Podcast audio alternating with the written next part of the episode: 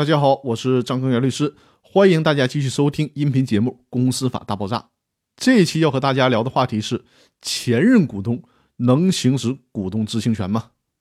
大家对前任这个概念肯定不陌生了，就是之前是股东，现在不是股东了。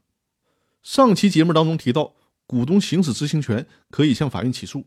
由法院判令公司向股东披露依据公司法，股东应该查阅复制的信息和材料。而且，最高法院在司法解释当中强调，在起诉的这个时间点上必须具备股东资格，否则法院是不能受理的。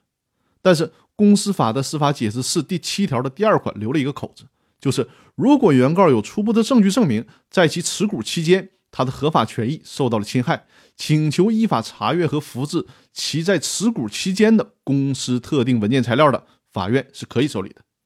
因为在现实当中情况是复杂的。而且，因为经济生活当中的诚信问题，有必要留有一些特例来保护股东，甚至是前任股东的利益。比如说，发生在公司内部股东之间、股东和高管之间、实际控制人之间的股权转让交易，或者是公司收购股东股权等等，脱离了股东身份的原股东，在脱离股东身份之后，才发现股权价值或者是公司经营状态被控制公司的控股股东给隐瞒了。是错误的信息导致了原来这个股东放弃了股东身份，转让了股权。说白了就是被骗了。那他的合法权益受到了侵害。这个时候是需要通过行使知情权来了解他在持股期间公司的相关文件材料，以便获取真实的情况以及证据，从而为进一步维护自身的权益做准备。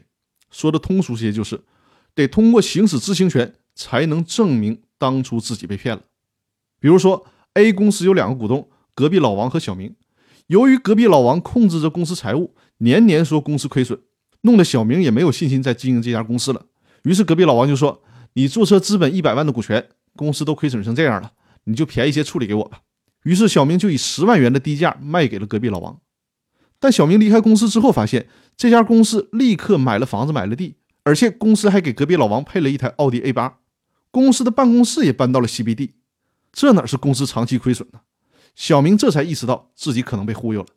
于是呢，小明要求查阅他还在公司期间这个公司的会计账，看看公司到底是盈利还是亏损。那这个时候，为了保护这些前任股东的利益，法院应该允许这样的股东行使他们的股东知情权。